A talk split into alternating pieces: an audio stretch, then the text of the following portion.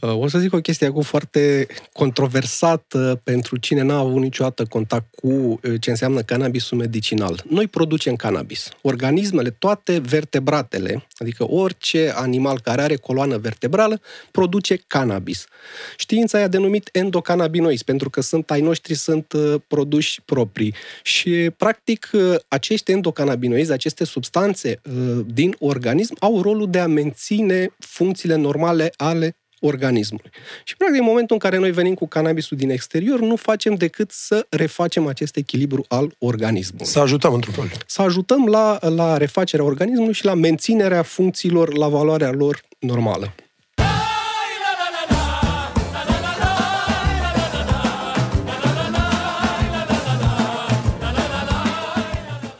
Costin Militaru. Da. Aș vrea să, să-mi spui puțin, să-mi spui cine ești, ce faci, eu știu cine știi, știi ce faci, dar aș vrea să le explici tuturor celorlalți cu ce te ocupi mai exact. Uh, ok, sunt medic, uh, am făcut cred că 15-16 ani în Roma antrenat medicina și din 2004 m-am ocupat de consumatorii de droguri din București într-un program care se cheamă Program de reducere a riscurilor asociate consumului de droguri. Deci, practic, am fost uh, medicul unei unități mobile și fixe care a avut grijă de consumatori, mai ales de consumatorii de heroină în perioada anilor de început 2000 uh, și mai spre 2010-2012 consumatorii de legale. Și în momentul de față sunt medic la clinica Eden Medical, prima și cred că încă singura clinică din România care se ocupă cu tratamente de cannabis în România. Medical. Bineînțeles, cannabis medical. Cum ai învățat să... De unde ai învățat să folosești cannabisul medical și în scopuri uh, benefice pentru oameni? Uh, am descoperit în momentul în care lucram cu consumatorii de heroină, aveam uh, o parte din ei erau un tratament substitutiv. Și unii mergeau foarte bine și unii mergeau mai puțin bine. Tratament substitutiv cu metadonă sau suboxonă. Și cei care mergeau foarte bine nu înțelegeam ce se întâmplă. Și încet, încet, având o relație bună cu ei, au început să-mi povestească că de fapt, ei nu mai sunt pe tratament substitutiv cu metadonă, așa cum ar fi trebuit să fie, ci combinau metadona cu cannabis. Cu cannabis, bineînțeles, recreațional de pe piața negră.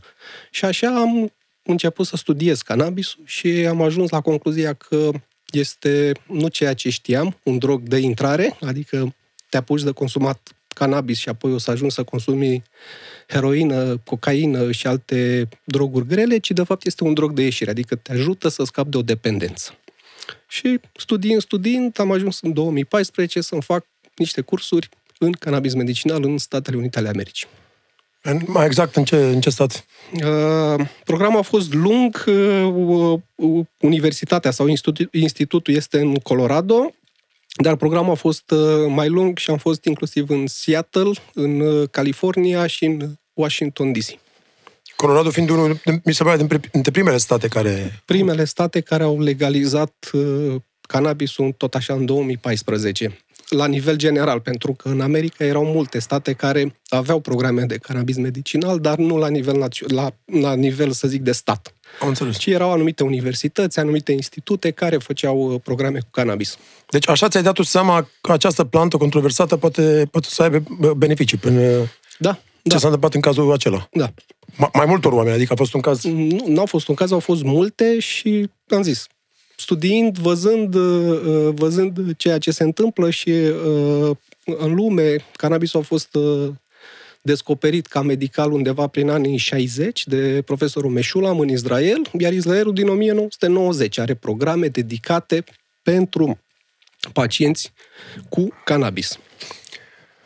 Dacă ar fi să te întreb așa, aș vrea să-mi explici într-un mod cât mai popular, pentru, ar fi Mircea aici sau mătușii mea sau unchiul meu, să înțeleagă exact pe românește și în termeni populari, într-o, într-un limbaj neauș, care sunt beneficiile, pentru ce putem să-l folosim, cum putem să-l folosim sau cineva cum poate să-l folosească și uh, pentru ce fel de boli. Aș vrea să-mi explici puțin. Uh, o să zic o chestie acum foarte controversată pentru cine n-a avut niciodată contact cu uh, ce înseamnă cannabisul medicinal. Noi producem cannabis. Organismele, toate vertebratele, adică orice animal care are coloană vertebrală, produce cannabis.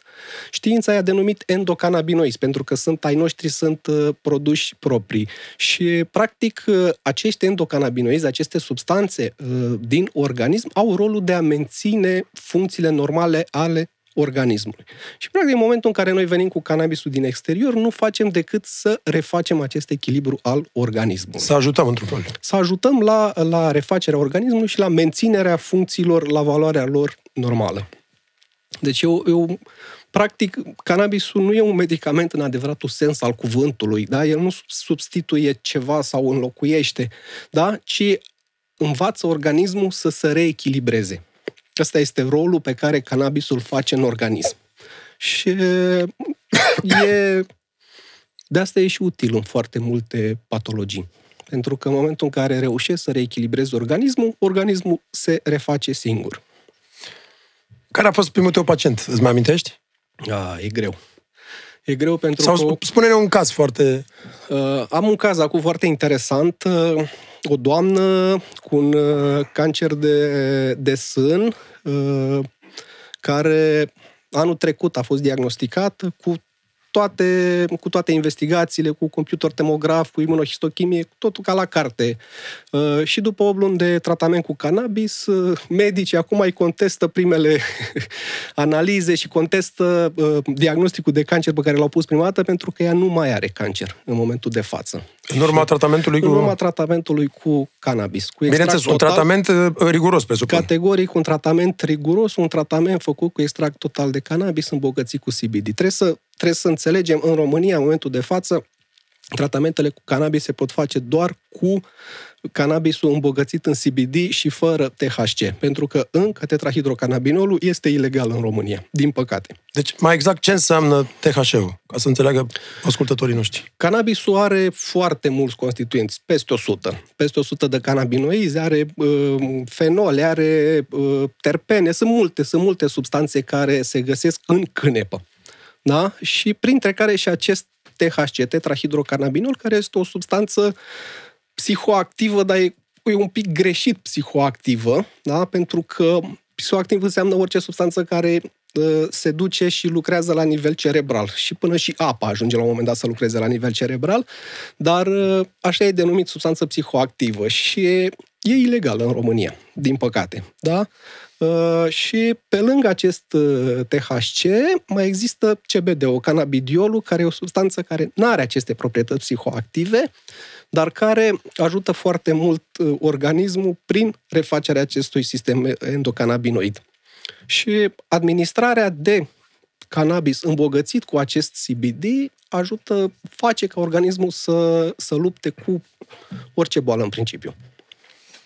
Cum, uh, ce spuneai tăi, familia ta, părinții tăi despre activitatea ta, o înțeleg? Aici e interesant pentru că eu sunt un pic așa ieșit din schemă. Nu știu dacă e cuvântul potrivit, dar uh, mie nu mi-a plăcut niciodată să lucrez în spital. Sunt uh, mai, sunt mai non-conformist și eu am lucrat pe stradă. Am lucrat cu copiii din, din canalele de la gară, l-am inventat pe Bruce Lee, dacă ai auzit de el, da? Uh, și ai mei au fost, mai ales maică mea, a fost foarte dezamăgită că eu nu sunt medicul la clasic cu halat, cu stetoscop, cabinetul lui, unde să-ți vină pacientul la ușă să zică bună ziua, domnul doctor, am și o problemă, dați-mi o rețetă cu medicament. Și ani de zile am avut lupta asta cu ea. Acum s-a calmat. S-a calmat pentru că a văzut că totuși ceea ce fac eu e medicină. Pentru că pe ea asta o interesa copilul ei, dacă tot a făcut facultatea de medicină, să facă medicină. Și sunt ok, sunt pe cannabis, am toți și părinții și socrii mei, suntem pe cannabis cu toții pentru că e foarte util, mai ales acum în povestea asta, COVID-ului. povestea asta cu COVID-ul, ridicând sau mă, refăcând, să nu zic ridicând, refăcând sistemul imunitar, luptă foarte tare cu COVID-ul. Și, și ajută? Ajută, ajută foarte mult. Povestește-mi, ai spus că ai lucrat 13 ani cu dependenții de heroină și metamfetamină. Povestește-mi despre această perioadă respectivă și ce ai învățat mai, mai mult din asta. Uh, Cred că cea mai tare chestie pe care am învățat-o lucrând cu consumatorii de droguri e că noi nu avem probleme. Noi ne facem că avem probleme. Când ni se zgârie mașina, când uh, mai avem trei zile până la salariu și nu mai avem decât 300 de lei în buzunar, începem să dramatizăm. Nu, astea sunt povești. Astea sunt povești și am învățat lucrurile astea pentru că am trăit niște situații hai să le zic, nu îngrozitoare, dar uh, debusolante. Când te duci într-o familie și de la cel de șase ani până la cel de 70, în loc de masa de prânz, să mănânci o ciorbă sau o pâine sau o mămăligă, împărțeau toți o seringă de heroină, n-ai ce să, adică zici, domne, sunt un nici fericit, un, n-am, n-am cuvinte. Deci n-am cuvinte să, să povestesc și să explic chestiile astea și îmi dat seama că problemele astea ale noastre de zi cu zi nu sunt probleme. Povestește mai mult despre asta, adică trebuie să fii un om extrem de puternic. Eu pot să spun și de la mine, adică știu că de multe ori ai văzut, toți evităm când ajungi la un spital sau ești undeva la, la o mormântare sau vezi un caz, nici mulți dintre noi evităm să intrăm acolo pentru că te știi vulnerabil, și fugi de durere, de fapt. Povestește mai mult în profunzime despre asta. Corect. Am învățat, am învățat să las durerea deoparte. Pentru că n-aș fi putut să rezist uh, dacă aș fi acumulat toată, toată durerea asta pe care am văzut-o. Numai ca idee, am avut contact cu peste 50.000 de consumatori de heroină injectabil. Da? E un oraș mare de România, 50.000. Da? Numai o dată în viață, dacă te-ai întâlnit cu fiecare și ți-ar spune fiecare o singură problemă pe care o are, da? nu știu câți ar fi putut să reziste. Și aici trebuie să mulțumesc foarte tare black metal-ului, pentru că m-a ajutat să pur și simplu, după fiecare sesiune de de ieși pe teren sau după fiecare zi de, de muncă. Tot muzica te-a salvat. Cel puțin jumătate de oră cu boxele la maxim în mașină, să creezi un haos da, mai da, mare da, da, decât da. haosul în care eram ca să pot să... Să faci față să emoțional. Să fac față, să fac față, la, la propriu, să fac față. Și nu știu ce, zic sincer, nu știu ce aș fi făcut dacă, pentru că n-am găsit altă modalitate în care să pot să depășesc uh, toate problemele pe care le acumulam în fiecare zi și am avut colegi care au clacat am avut colegi care au clacat rău, adică lucrând cu dependenți, au devenit ei dependenți. Wow. Nu neapărat de heroină, da, ci da, de da, da. altele. Da. da?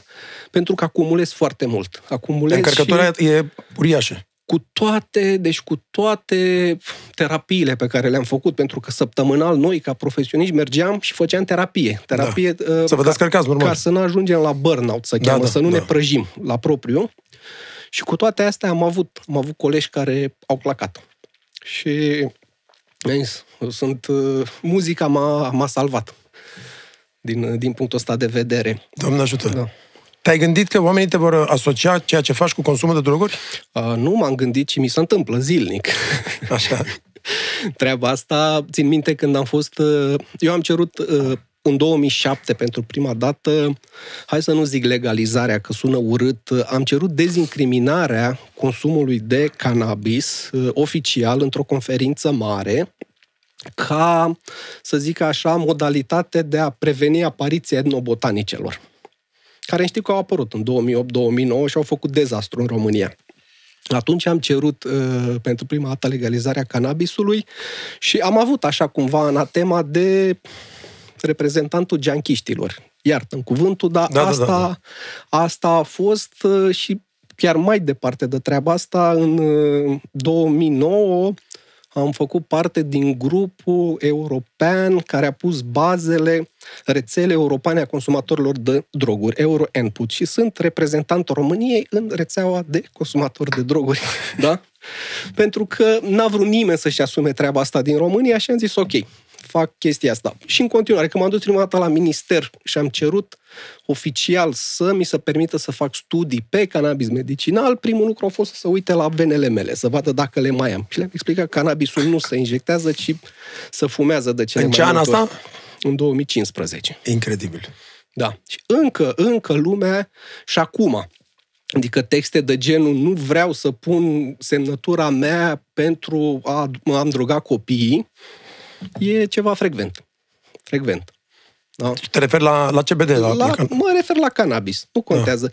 Da. Uh, văzând că multă lume zice, domne, cannabisul dă dependență. Eu am văzut dependență. Da? Mai bine ca tine, corect. Nu știu.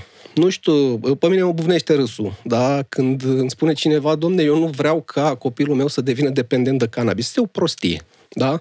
Dependența la cannabis apare, cred că, sub 1% din cazuri și nu e dată de substanță ca atare, ci e dată mai, mai mult de... Stare. Nu de, de, de tot anturajul ăsta, de, de tot comportamentul pe care ți-l dă consumul de, de cannabis, de la găsitul mărfii, da? mirositul, rulatul, tras fumul, jucat cu el. Chestia asta e mult mai importantă decât substanța ca atare. Am înțeles. Da? Și nu. Dependență e când îți injectezi cocaină de 20-30 de ori pe zi.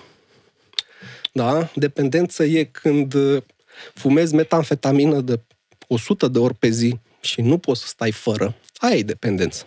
Da? A, aș vrea aici, înainte să, să continuăm să mergem să ne explici despre cannabis și terapie, să ne explici puțin care din toți acești oameni care aveau aceste dependențe, cei 50 de mii care ai spus, unde ai văzut punctul slab sau fiecare care, care este problema? Trauma din copilărie sau unde... Majoritatea, aici sunt două aspecte. Uh, eu am avut, să zic așa, uh, privilegiu, între ghilimele, de a-i cunoaște pe primii dependenți de heroină din uh, România, care n-aveau, n-aveau niciun neajuns da, au, au avut uh, bad în contră. Erau, uh, erau din familii Copii de foarte, uh, foarte suspuse, dar aici nu are nicio legătură cu banii. Deci să nu, să nu mă înțeleagă cineva greșit. Nu banul i-a dus acolo, ci pur și Partea simplu... emoțională. Nu, pur și simplu, în anii 90, 92, 93, exista heroină în cluburi, în Vox Marix, în Dumars, în R2, în Why Not, nu contează. În toate, în toate discotecile exista un praf alb care nu știa nimeni ce e. Adică era pe masă cum e sarea la restaurant. Da? Și l-aveai tot timpul. Da? Tot timpul l-aveai, îl consumai, habar n-aveai ce. Da? Nimeni nu știa în anii 90 ce e aia dependență pentru că existau drogurile. E, nu, poliția nu avea nici cea mai vagă idee ce sunt alea. Și aveai tot timpul și nu, nu ajungeai la sevraj primii oameni care au experimentat sevrajul au fost în 98, când poliția și-a dat seama că există o problemă și au stopat heroina de pe piață. Da? Și în două zile au ajuns peste 1000 de oameni la camera de gardă pentru că nu știa nimeni de ce curge nasul, dor. Toate sunt nervoși, nu poate să se ridice din pat. Da? Wow. Deci atunci s-a vorbit prima dată de dependență și de consum de heroină. Deci oamenii ani de zile deci ani de zile având și heroină și heroină puritate mare, 90%, da?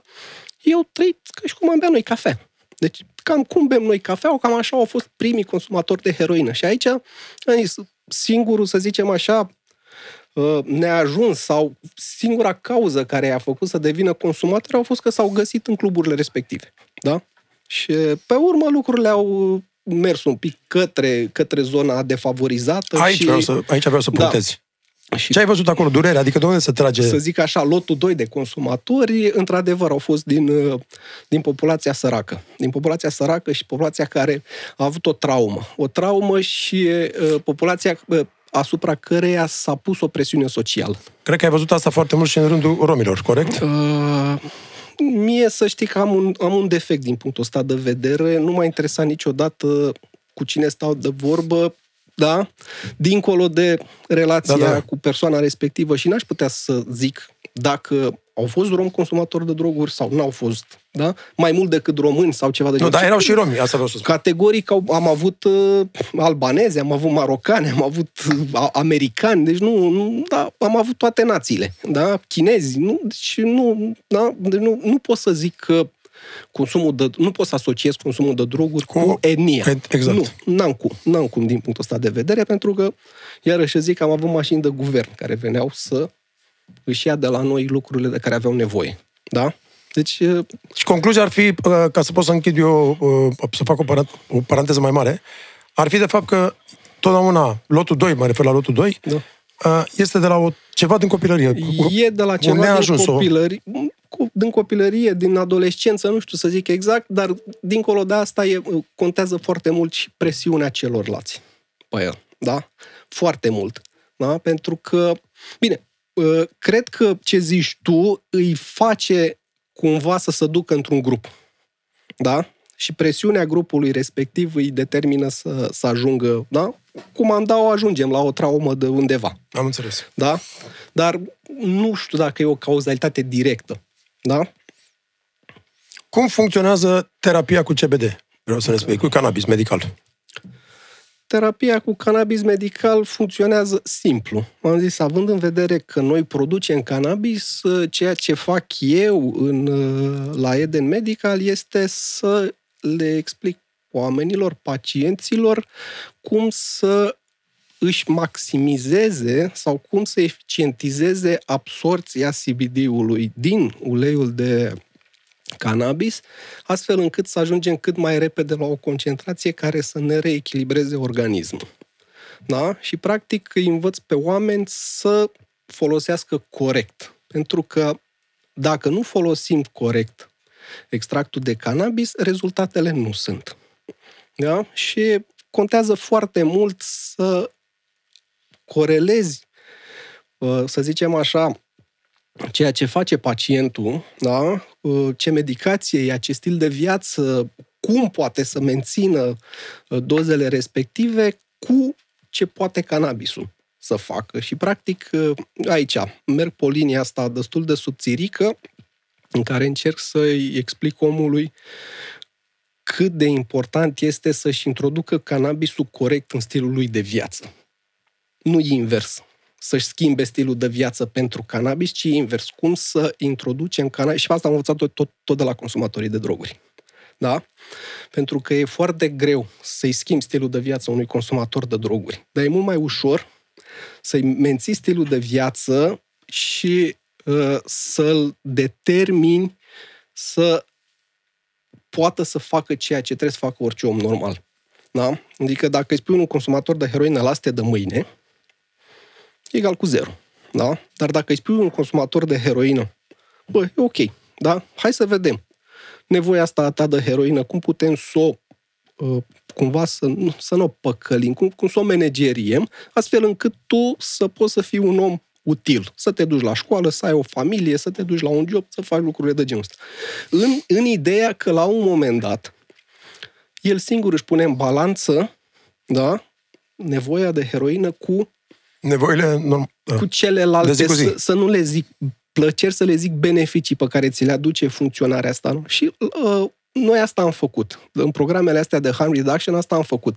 Am făcut echilibru ăsta în ideea în care omul la un moment dat vrea să iasă din consumul de heroină. Și asta fac și aici. Îi, îi învăț pe oameni cum să-și adapteze tratamentul sau administrarea cannabisului la ceea ce fac ei pentru în viața de zi cu deci, zi. Pentru fiecare există un, o anumită cantitate, o, o, un dozaj, da, ore... Da, da. orele uh, sunt la fel, sunt negociabile într-o, cumva așa, într-un cadru. Da? Uh, e important să avem o administrare corectă și corect înseamnă regulată. Da? Dacă ne hotărâm la un tip de administrare, trebuie să-l menținem pe ăla. Da? Dar astea sunt chestiile de, de negociere, între ghilimele, cu fiecare pacient în, în parte, în funcție de disponibilitatea lui. Da? Ce pot să zic? Că cannabisul trebuie luat undeva de minim două ori pe zi. Da? Adică o administrare o dată pe zi nu reușește să reechilibreze organismul. Și sunt mulți pacienți care fac treaba asta. Iau, adică, uh, sintagma seara înainte de culcare am auzit-o de multe, multe, multe ori. Și atunci nu reușim să reechilibrăm organismul, pentru că scopul meu ăsta e, să ajungem să reechilibrăm organismul și să avem beneficii reale. Odată înainte de culcare, maxim putem să păcălim somn, putem să păcălim o stare de anxietate, putem să păcălim o depresie pe moment. Dar niciodată nu putem să ajungem să echilibrăm organismul și să-l facem pe omul ăla să poată singur și fără cannabis să-și managerieze stările respective. Da? Mai ales dacă vorbim de stările astea psihice. Gen anxietate, depresie. Da. Dacă vorbim de lucruri mai complicate... Ia să vedem, ia să vedem dacă domnii noștri vor să cânte ceva despre viață. Domnul Damian, din partea noastră, pentru domnul doctor Costin, Așa. avem uh, ceva extraordinar de frumos și ne încadrăm la major băieți, o mai Ia. frumoasă, ca în sectorul 5, Oriental City.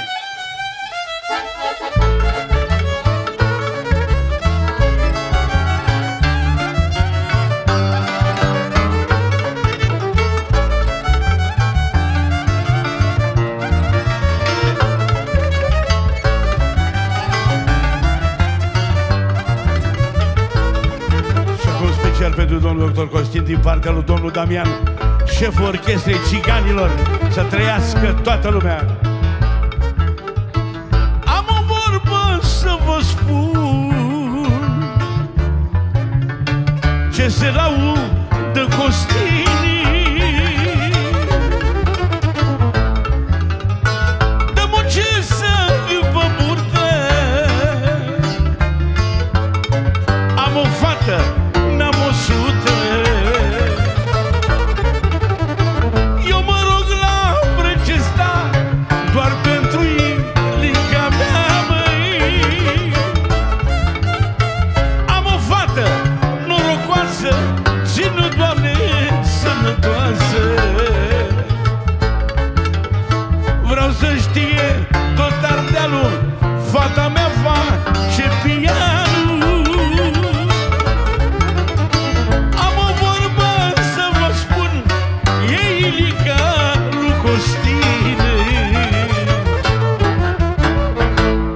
Mulțumim. Mi-au dat lacrimile.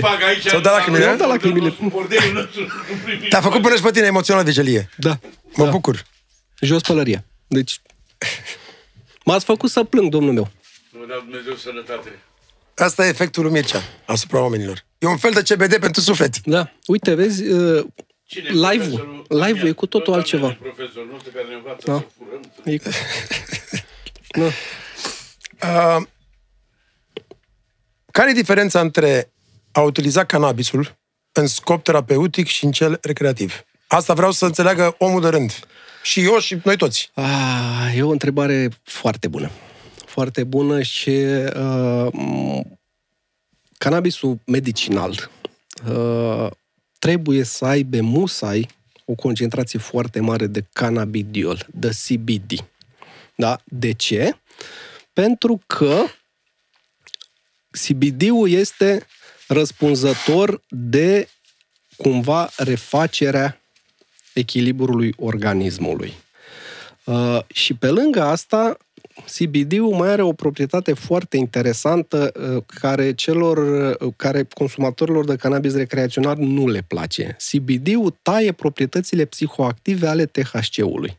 Și practic tu niciodată nu o să poți să te droghezi da, între ghilimele, cu cannabis medicinal. Pentru că tu nu o să ai o stare de high, da? atâta timp cât concentrația de CBD este mai mare decât concentrația de THC. Da? Și dacă ne uităm la toate tipurile de cannabis care se găsesc pe piața mondială, o să vedem că, pentru că există foarte multe site-uri în lumea asta unde sunt catalogate în uh, recreațional, medical, uh, uh, industrial și, da? O să vedem, cannabisul recreațional are o concentrație de THC undeva 16, 18, 20, am văzut și 30% și o concentrație de CBD sub 1. De obicei 0,5-0,2. E, la cannabisul medical e invers. Avem CBD mult, 10, 20, 30% și THC puțin. Da? Deci asta e foarte important. Cu cannabisul medical nu ne putem droga. Da? Pentru că nu o să avem stările alea de high. Și ce mai e interesant la utilizarea de cannabis e că, de, spre deosebire de alte substanțe psihoactive, nu există doză letală. Da? Nu am văzut în, nicio, în niciun studiu, da? pe nicăieri, n-am găsit o doză letală, n-am găsit un, un om în lumea asta în ultimii 60-70 de ani de când se studiază cannabisul, să fi făcut supradoză de cannabis. Da? Și ca să mă întorc un pic la un drog foarte utilizat la noi în România, așa, care are două belele din punctul ăsta de vedere, este alcool. Da? Care știm cu toții că are doză letală, da? dar alcoolul mai are ceva. Da? La o persoană dependentă de alcool, lipsa alcoolului poate pune viața în pericol. Da? Poate ați auzit de delirium tremens. Da? E, aia este lipsa alcoolului, da? care pune viața, adică poate să fie cauzatoare de moarte. Da? Și alcoolul ăsta care e la liber peste tot, în România, da? cu toate că poate să te omoare dacă bei prea mult sau poate să te omoare dacă ești băutor și nu bei deloc, putem cumpăra de la orice colț de stradă, păcând cannabisul ăsta care nu face vreun deranj în organism, e încă interzis. Vreau să, să ne povestești puțin, te rog frumos, uh, prin câteva exemple, în momentul când ai ajuns la legalizare și tot ce, tot ce s-a întâmplat în, în, în povestea ta, în ce ai spus foarte puțin și nouă, uh, care a fost procesul? Adică cu mama, cu copilul cu epilepsie, cu psoriadis, cu toate, toate cele. Ok. Pentru că, am zis, cannabisul prin reglarea organismului poate fi folosit în foarte multe patologii, am stat de vorbă cu foarte mulți oameni, cu foarte multe probleme și, într-adevăr, psoriazisul, că ai vorbit de psoriazis, și psoriazisul e o boală autoimună care are o componentă inflamatorie foarte mare. E, cannabisul e un antiinflamator foarte puternic și scoțând inflamația din organism, practic reduce efectele pe care le dă psoriazisul pe piele mai ales, așa, și prin reglarea sistemului imunitar, scade și reacția organismului împotriva psoriazisului. propriului, că practic uh, organismul psoriazis are o reacție asupra propriului organism. Da? E, făcând lucrurile astea, se îmbunătățește foarte mult calitatea vieții persoanei respective. Și am avut, de exemplu, am avut un pacient cu psoriazis pe 80% din corp. Da? Nu poți să-ți deci, imaginezi, da. N-ai cum, n-ai cum, da? E, vreau să zic că săracul s-a reu- a reușit să se reechilibreze după 2 ani. Da, pentru că la psoriazis există și o componentă psihică foarte importantă și e foarte corelat cu stresul. Și dacă ai o, un job stresant sau dacă în viața de zi cu zi ești stresat, orice medicație încerci să să introduci, nu își va face, nu face nu își va face De fapt, nu face față. Nu face față pentru că stresul uh, e foarte... Și doi ani de zile da, am avut de luptat cu pacientul respectiv ca să putem să echilibrăm. Nu putea, era într-un cer vicios, avea un copil mic, nu putea să uh, renunțe la jobul pe care îl avea, care e foarte stresant, că na, mama cu copilul mic câștiga foarte puțin din, uh, din ce îi dădea statul și uh, n-a putut să renunțe la jobul respectiv și era în cercul ăsta vicios în care și a reușit în 2 ani de zile să se reechilibreze psihic. Continuând jobul, dar jobul nu mai punea presiunea aia pe el. Da? Și așa am reușit să-l reechilibrăm și să înceapă plăgile respective să scadă în intensitate. Da? Într-un final au scăzut total? Uh, uh, n-au scăzut total pentru că e imposibil să scadă total, dar este un confort al vieții înmiit în momentul de față. Wow. Da? Este, e ceva care, adică, asta e foarte important la cannabis. Cannabisul îți, îți oferă un alt confort al vieții. Da? Pentru că te doare un număr, îți ia din durere, da? Altfel vezi viața când nu te mai doare umărul ăla sau te doare o durere suportabilă.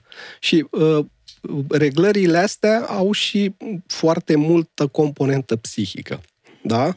Și în momentul în care reușești să nu mai ai anxietatea aia legată de boala respectivă, lucrurile se accelerează în bine.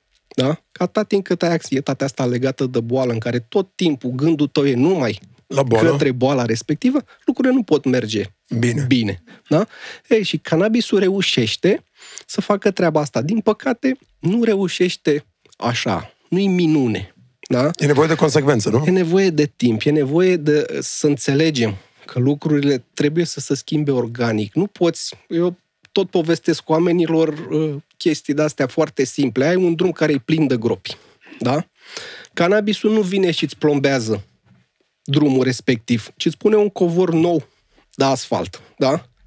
Dar durează, da? Până ai curățat gropile, până le-ai umplut de pietre, până ai venit și ai dat cu soluția, până vii cu asfaltul, până ți-ai marcat șoseaua, durează. Da? Poate să dureze două săptămâni sau poate să dureze, cum a fost în cazul pacientului psoriazis, doi ani. Da? Wow. Dar e important că efectele sunt și nu-ți povești. Adică nu, eu nu vorbesc din cărți acum.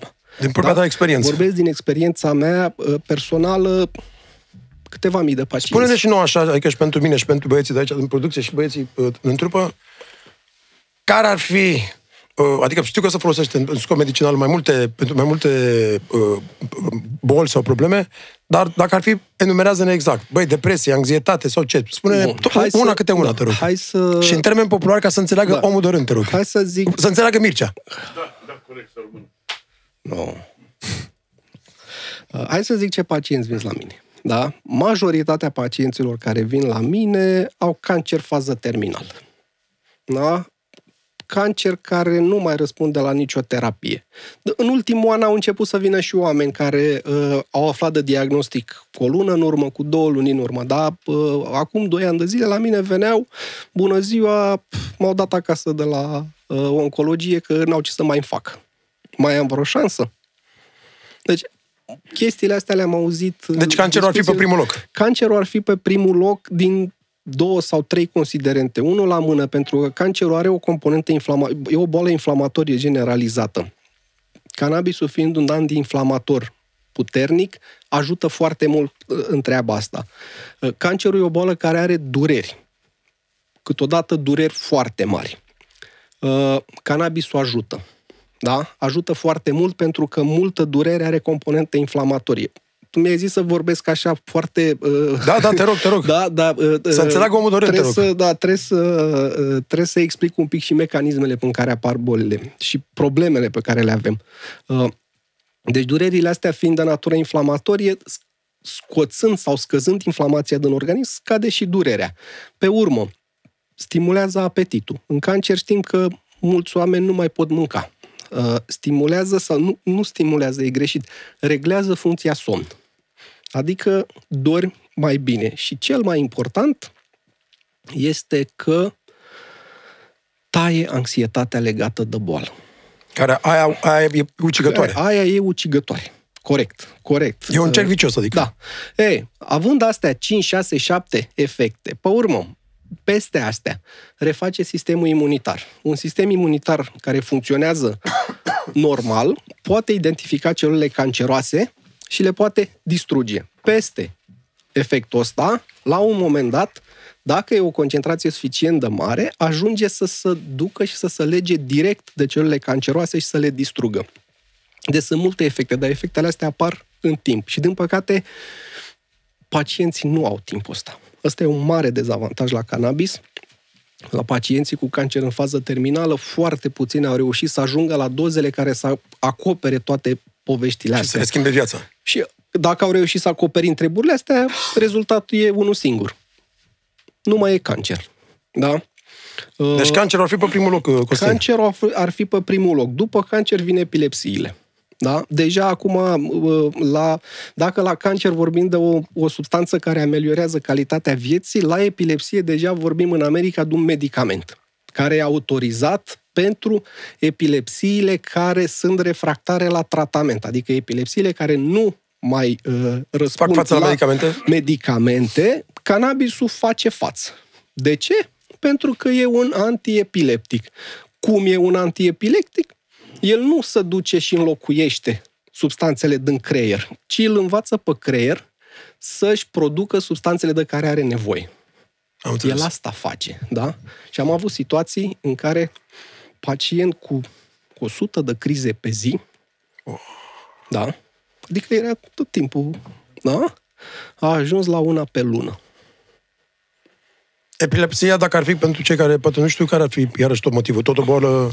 Da, Dacă la cancer și la restul e, anti- e o boală inflamatorie, la epilepsie, E greu. La epilepsie sunt niște focare în creier, sunt niște locuri acolo, niște scurt-circuite. Da? Deci, uh-huh. practic, da, este, uh, sunt uh, zone care produc niște impulsuri electrice anormale, care se manifestă, se pot manifesta doar printr-un, uh, pur și simplu, îți te blochezi pentru o fracțiune de secundă, da? Așa, sau poți în situații în care poți să fii rupt total de realitate și să ai mișcări de toate felurile, jumătate de oră, o oră, da? Statusul epileptic poate să dureze ore. și deci am avea așa, cancerul pe primul loc, da? Să Cancerul reluăm. pe primul loc. Doi, epilepsie, Epilepsia, pe urmă vin bolile psihiatrice, uh, anxietate, depresie, ADHD, uh, autism, tot ce ține de tot zona asta. uh, Schizofrenie, psihică, paranoie. Schizofrenie, uh, da, uh, tot ce ține de, de zona asta psihiatrică și mecanismul e același ca la, ca la epilepsie. Reface echilibrul neuronal. Personality disorders, adică. Da, reface, reface lucrurile astea. Iarăși, ca ai zis, stresul post-traumatic este un... Post-traumatic stress da. disorder și Da. celălalt complex, adică cel din copilărie. Da, da. Făcând lucrurile astea, deci reglând scurcircuitele din creier, da? omul devine altul. Da?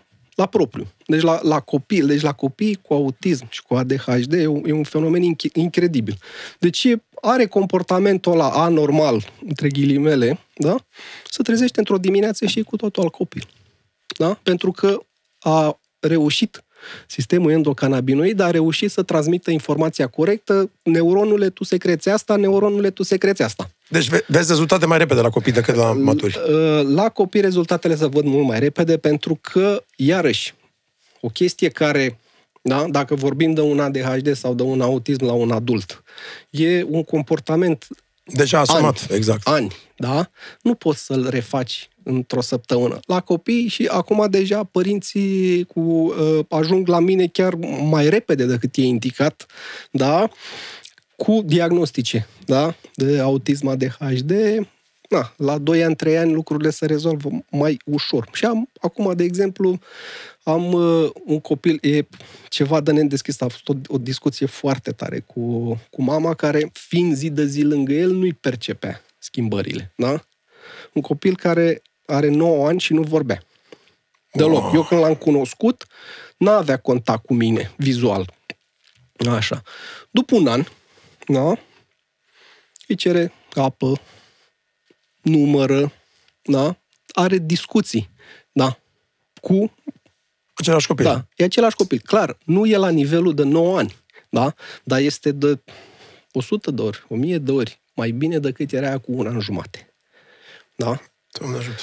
Și mulți, mulți, mulți copii care schimbă de, practic în zona asta de autism ADHD uh, devin mult mai relaxați. Nu mai, nu mai, nu mai sunt așa în, în, în mișcarea aia continuă și e un lucru extraordinar pentru, pentru părinți.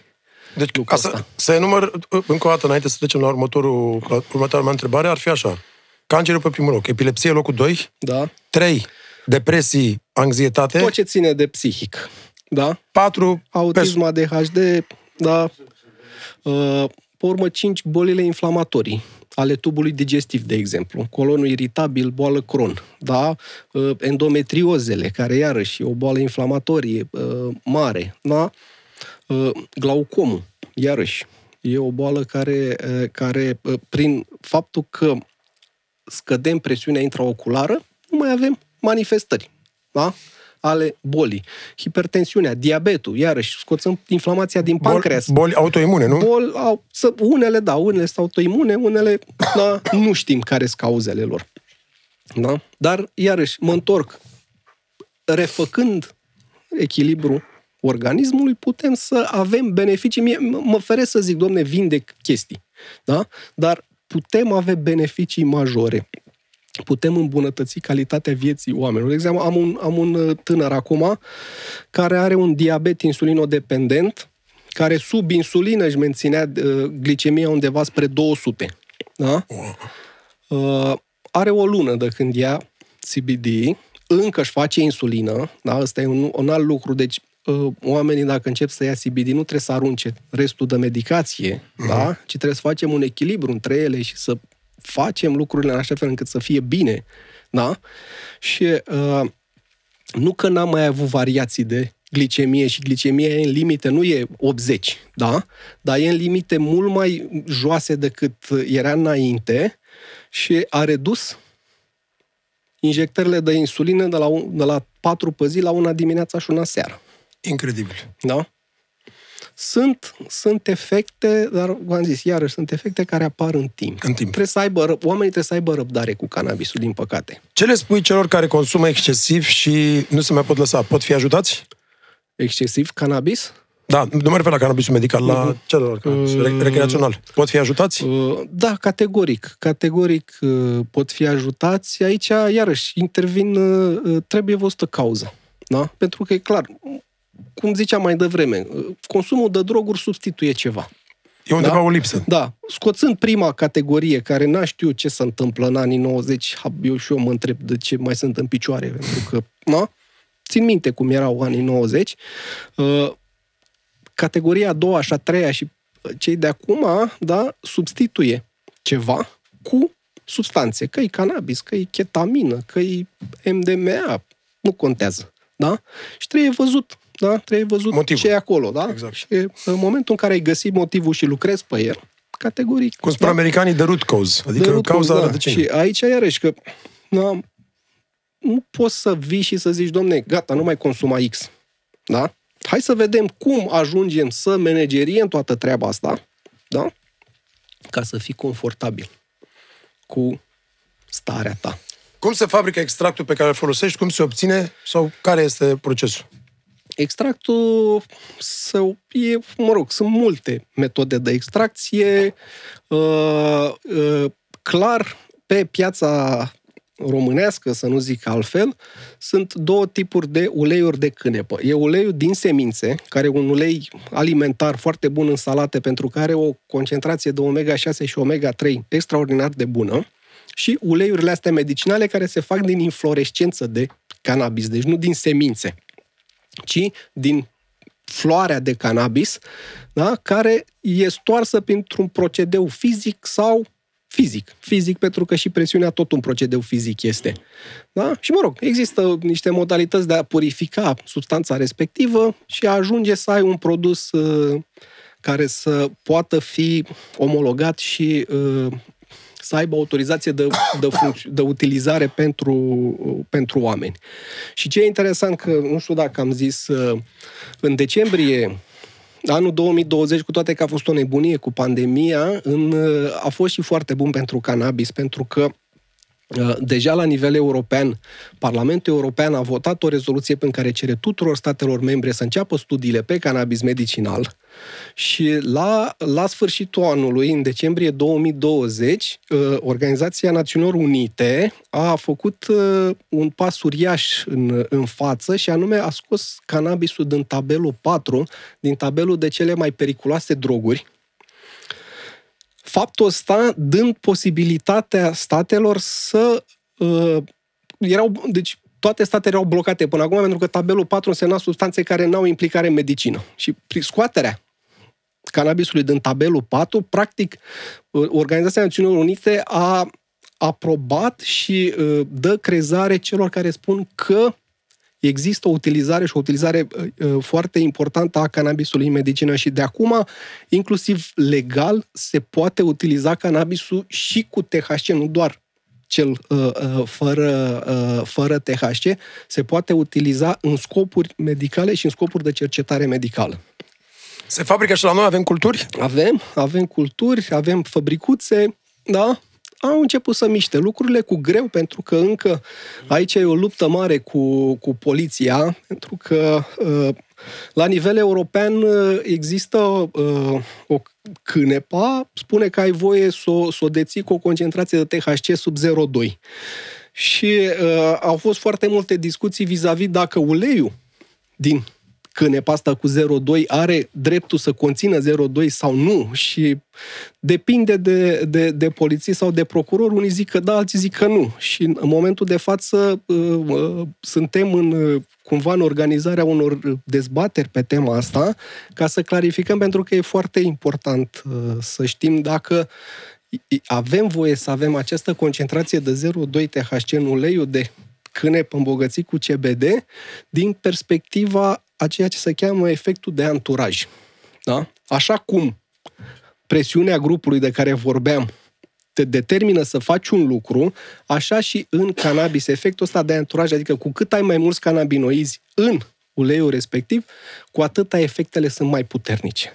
Și rezultatele deci în, în orice apar... e anturajul. În orice e anturajul. Ia da. să vedem vijerie, ce ai pentru anturaj? O piesă Domnule, pentru anturajul turcească veche, puștoica. Ce vrei să ne cânti? Albă ca zăpada? Ce vrei să ne cânti? Am altceva. S-a negrit aia, albă ca zăpada. S-a negrit. Vreau să cânt lui domnul doctor Costin, piesa care îți plăcea ție cel mai mult acum câțiva ani când bei whisky cu cana de marmură, știi? Asta erau alte vremuri, adică acum avem doar apă și ceai verde. Da, asta o știu.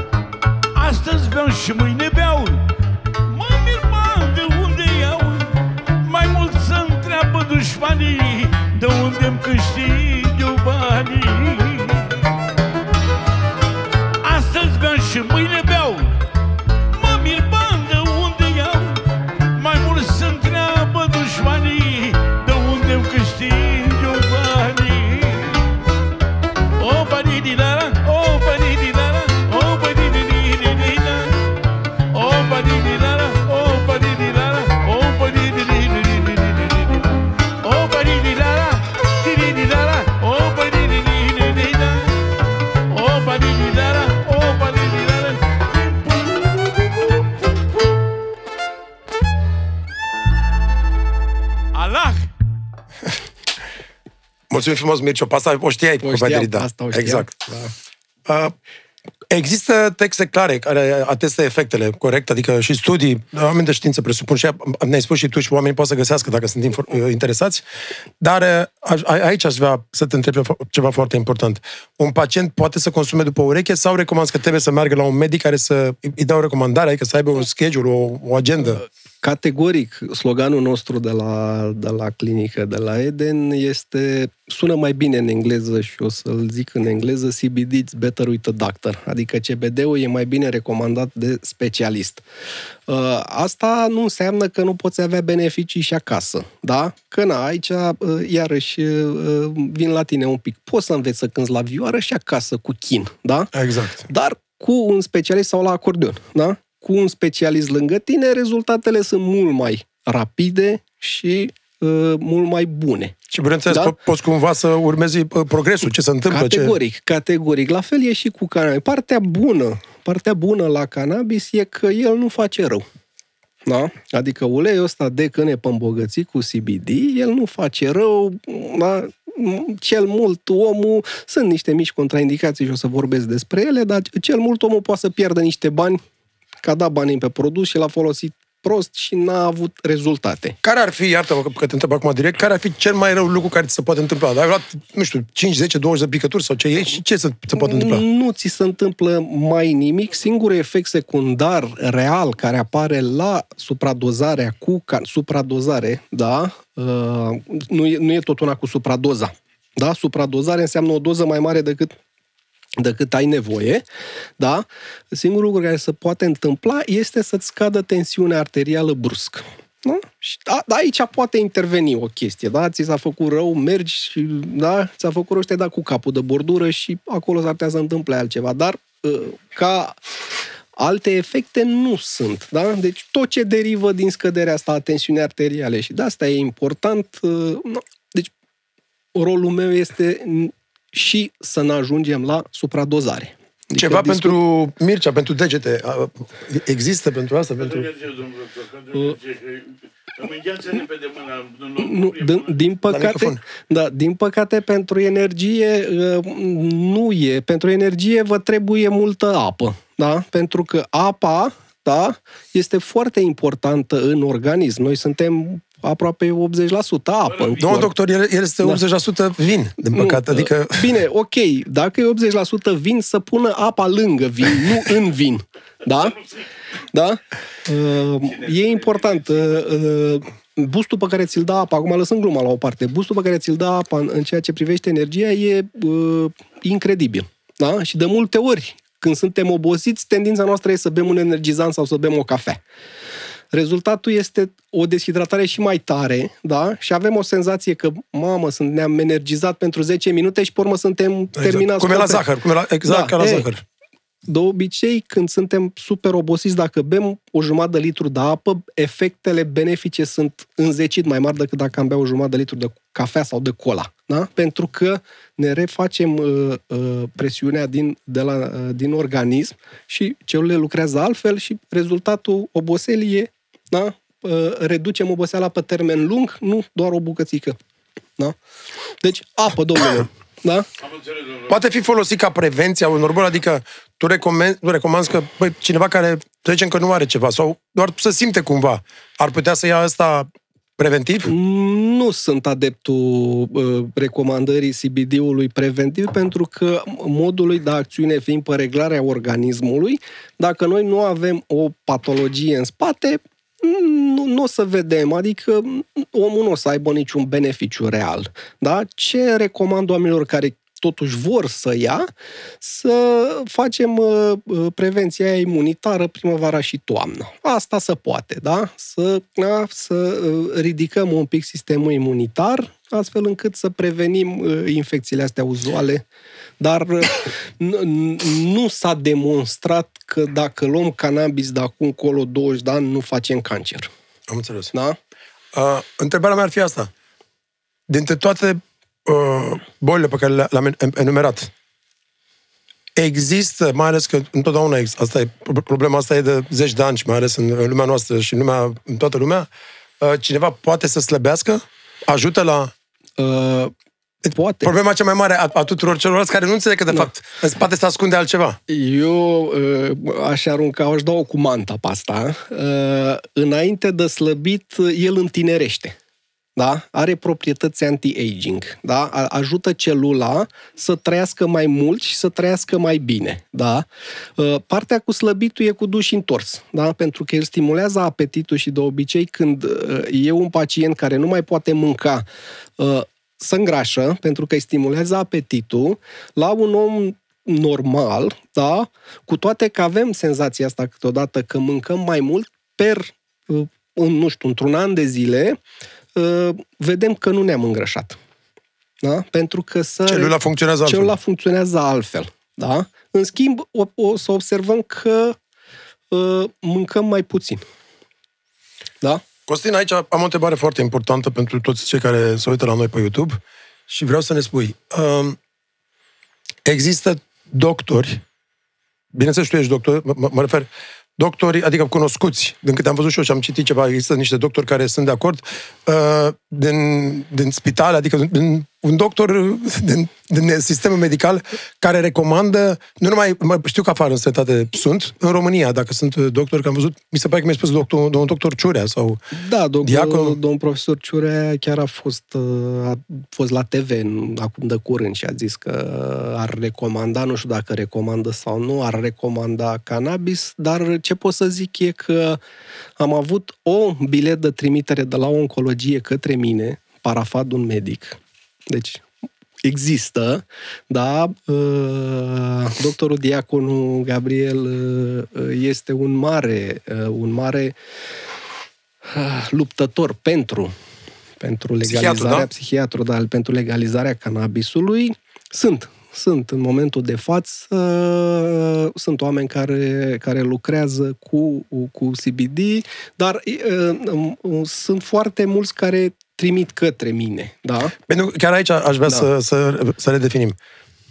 Într-un cerc închis al tău, unde trimiți pe tine, sau vorbesc deschis despre asta în spațiu public? Uh, nu știu să-ți spun la treaba asta, dar uh, eu îi întreb pe Pabi, noi nu ne prea ne facem publicitate pentru că, din păcate, uh, cuvântul cannabis nu are voie să apară în publicitatea asta, mai ales în cea online. Și nu putem să facem reclamă decât uh, asta așa, de la om la om. Pagina personală de Facebook, canalul de YouTube. Uh, sper, și... sper din tot sufletul să ajutăm cât mai mulți oameni cu, cu emisiunea asta și să, cu podcastul da. și să aibă acces la tine, adică la, și eu la clinica mult Eden. pentru, pentru oportunitatea asta, nu neapărat Uh, a mea, cât uh, a faptului că oamenii pot avea mai ușor acces la o informație corectă. Da? Cât, Ca, cum, cât cum pot, pot eu să o ofer? Cum da? ar mai putea să găsească informații? Asta e întrebarea despre aici asta. Pentru cei care sunt bolnavi și au nevoie da, de asta. Aici e o întrebare foarte grea, pentru că internetul în momentul de față e plin de informații plin și unele sunt extraordinar de bune, altele sunt extraordinar de proaste. Și am fost și eu pus în situația de câteva ori să nu știu dacă ceea ce citesc e corect sau nu. Pentru că dacă acum 10 ani când citeam un, un studiu sub Institutul Național de Sănătate din America, știam că, domne, ce au găsit în studiul ăla chiar aia e, acum nu poți să mai pui bazele astea, pentru că am întâlnit situații în care, uh, să zicem așa, instituții de prestigiu, da, au venit cu niște informații total eronate din perspectiva experienței mele. Adică, și îți dau un singur exemplu, am avut o pacientă tot cu un cancer de sân metastazat hepatic care nu putea să facă niciun fel de intervenție medicală pentru că ficatul ei nu mai funcționa. Transaminazele erau, nu știu dacă uh, știi care sunt valorile reale, sunt undeva pe la 50, în funcție de aparate. E, transaminazele erau peste 1000.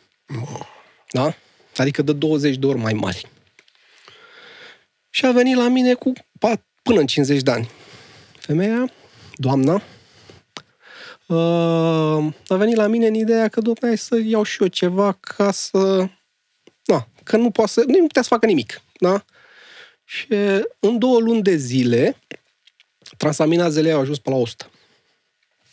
Incredibil. Da? Deci, practic, cannabisul a fost un protector hepatic și un, un regenerator hepatic. Ei, eu am citit niște studii la un moment dat în care și dacă uh, te uiți pe uh, prospectul Epidiolexului, medicamentul aprobat în America cu, uh, cu CBD, scrie că e toxic hepatic.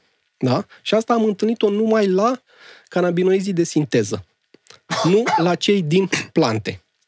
Da? Să închei cu doamna, după cam un an de zile de cannabis, nu mai are cancer. Incredibil.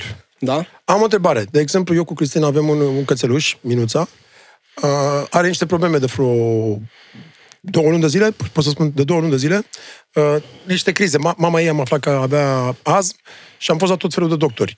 Ar putea să ne ajute uh, acest uh, ulei de cannabis pentru animale? Categoric, cum spuneam și mai devreme, orice uh, vietate care are coloană vertebrală are un sistem endocannabinoid în ea. Asta și... include și pe vigilie, pe Mircea. Mă, mă abțin la, mă abțin la Asta e cam, cam, cam greu. Mă abțin la comentarii. Ne-am, ne-am cunoscut de dimineață și nu... Tre, trebuie să vedem cum e cu apa aia lângă exact, vin, lângă vin și pe urmă. Exact, să facă măcar da? schimbarea asta. Măcar 10% apă și 90% vin. Da. Uh, categoric depinde de, da, depinde de nevoie. Pot să zic că am avut niște situații în care am tratat și animale. Uh, cea mai simpatică a fost cu un papagal. Un papagal care era în depresie. Da? Și care post administrare de cannabis uh, a reușit să treacă peste, peste treaba asta, căței cu epilepsie, căței cu pisici cu cancer, uh, iarăși foarte interesant că la cancerul la pisică, speranța de viață e undeva la 3 luni de zile, am o pisică care are 2 ani de când uh, trăiește. Tot la fel, adică administrează la, câteva picături. La animale se pune pe nas.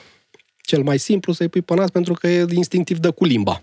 Da? Uh-huh. Și e o chestie simplă. Dacă poți să-i bagi în gură, e și mai simplu. Dar, da, se poate, se poate acum, e, depinde foarte mult. Nu, cannabisul trebuie să înțelegem. Cana- dacă n-ai două degete și iei cannabis, nu o să-ți crească da, degetele da, înapoi. Sau dacă n-ai degete nenorocire să cânti bine tot cu acordeonul și iei cannabis, tu nu poți să cânti belea. Da, da. Dacă ai, dacă ai un plămân fibrozat, că ziceai de azi, dacă ai un plămân fibrozat, aia e un, ăla e un mecanism care nu e reversibil, e un mecanism irreversibil, nu o să ți să... Doar poți să ajuți. Poți să ajuți să nu mai continue fibrozarea respectivă, da? Adică trebuie să fim conștienți că nu e, da? Nu e lacrima lui Dumnezeu. Da? Următoarea mea întrebare ar fi așa. Din câte am, am citit și eu și m-am uh, informat și documentat, am înțeles că este uh, anti-aging, așa cum ai spus, și foarte bun acum foarte, sunt foarte multe creme de față, uh, regenerativ, uh, pentru riduri, anti-riduri, anti... Ia spune puțin despre asta pentru cei care sunt interesați. Bineînțeles, uh. oamenii care au probleme grave am vorbit și am enumerat toate bolile, dar și, și latura asta e una importantă. Da, da. Deja mă, lucrurile sunt un pic, cred că ai citit uh, uh, acum câteva luni, pentru că de o lună de zile CBD-ul este recunoscut la nivel internațional ca substanță utilă în dermatocosmetic. Da? Deci el până acum nu exista, era, uh, deci când scria cannabidiol în lista de substanțe, scria cu roșu acolo că nu e. Da? E, de vreo lună, el este și are patru proprietăți, între care antiinflamator, protector, skin protector, uh, regenerator și hidratant. Deci poți să-mi da? dau pe față și să, să mai să dai pe față și poți să-ți dai foarte important o cremă, o cremă cu CBD în ea este foarte utilă post-arsuri solare. Da? Adică, da, te duci la mare, te-ai bronzat sau la sapă, la porun, depinde. Sau dacă ai cântare, da. o, o nuntă în soare, trei zile. Așa, da. Uite, aici... Da. da. Microfonul, microfonul. Dacă, dacă soția mea e foarte negră, poate să mai albească cutiuțe aia cu... Da, Uh, să mai albească un pic, un pic, nu prea mult. ia, iarăși, îmi permit să nu răspund la întrebarea asta. Deci am să vorbim particular, Da. mai bine sau mai Mai bine particular. Mai bine. Are, există pe, pe, pe, pe termen lung sau și mediu uh, repercusiuni ale utilizărilor CBD-ului? Sub, sub o formă? Uh, nu am găsit în literatura de specialitate nicio repercursiune. Ce pot să zic, da? Când am fost în America, în programul de studii, uh, am stat de vorbă cu o doamnă președintă a Asociației Pacienților cu Fibromialgie din America.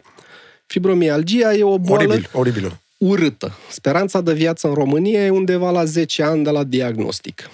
Uh, și ăștia 10 ani nu mai viață nu sunt, pentru că după vreun an de la diagnostic nu te mai poți ridica din pat. Fibromialgia înseamnă că musculatura este pur și simplu distrusă. Da? Și nu mai, da? nu, nu, nu mai poți, nu, nu-ți mai poți folosi membrele. E, doamna respectivă a fost diagnosticată cu fibromialgie undeva la vârsta de 26 sau 27 de ani. Și avea 53.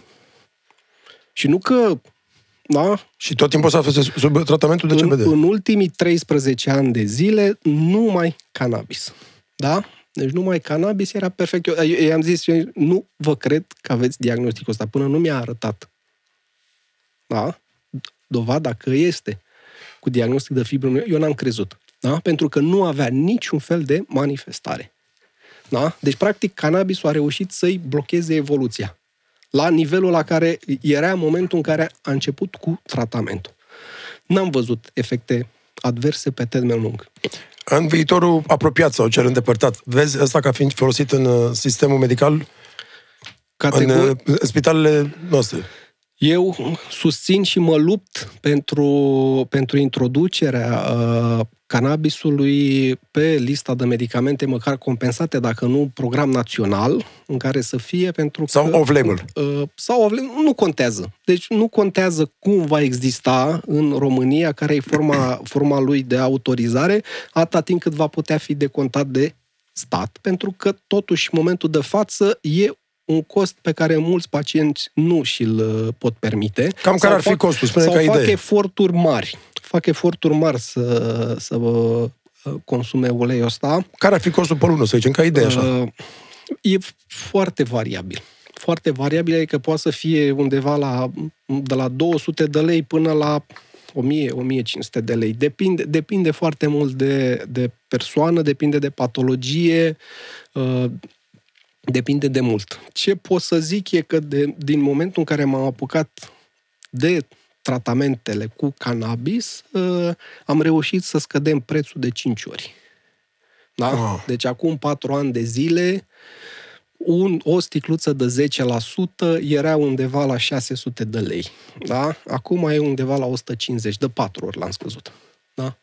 Da. Asta a fost unul din, uh, din țeluri și încă cred că mai poate scădea prețul un pic. Nu foarte mult, dar va mai putea scădea. Și e mult totuși, adică ok, hai să zicem că 200 de lei nu e o sumă enormă, dar când vorbim de 1000 de lei și bă, aici vorbim de oameni în vârstă, vorbim de oameni care poate au 2000-3000 de lei per familie ca venit uh, pe lună. Nu-și permit, nu e ușor. Da, să, să cheltui o treime din uh, doar pe cannabis și clar, mai cheltui și pe alte medicamente, da? Nu e ușor. Și uh, scopul, țelul meu este să reușim să-l decontăm cumva, da? Că e program național, că e casă de asigurări, e mai puțin important. În, în încheiere aș vrea să întreb rata de succes, adică din cei, nu știu, 1000, 2000, 5000 de pacienți pe care ai avut până acum, ce vezi rata de succes? 80-90%? Cum, cum ai spune? Uh, E greu să... N-am, încă n-am făcut o statistică, dar și uh, iarăși nu știu ce înțelegem prin succes. Păi, Da. Adică, cumva, nu numai ameliorarea, la unii ameliorarea și la, pentru unii, Mhm. cum ai spus tu, de fapt, s-au tratat, adică nu mai au cancer, nu mai au psoriasis, nu mai au, sau cel puțin 90%, sau unii 100, poate 100%, nu? ce, ce la, ca, să, ca să-ți răspund corect așa, uh, faptul că mai mult de jumate din pacienții da, sunt încă în contact cu mine. Da? Pentru mine asta e o rată de succes. Da? Adică, da, Doamne ajută, este... Sunt, uh, da, dar nu n-aș putea să-ți dau un, uh, un răspuns. O cifră exactă. Un răspuns, pentru că, iarăși, la cancer, de exemplu, vorbim de rată de supraviețuire la 2 ani, 3 ani, 5 ani. Peste 5 ani ești considerat vindecat. Da? Am pacienți, acum n-am ajuns încă la 5 ani de tratament să pot să zic, uite, domnule, am vindecat cancerul. Da? De-abia la anul pot să fac treaba asta. Am niște pacienți care au 4 ani de când nu mai au cancer. Da? La epilepsie, epilepsia nu o să fie niciodată catalogată ca vindecată. Da? Chit că nu mai ai 20 de ani, niciun fel de criză, tu vei rămâne cu diagnosticul de epilepsie. Da? E greu de cuantificat treaba asta.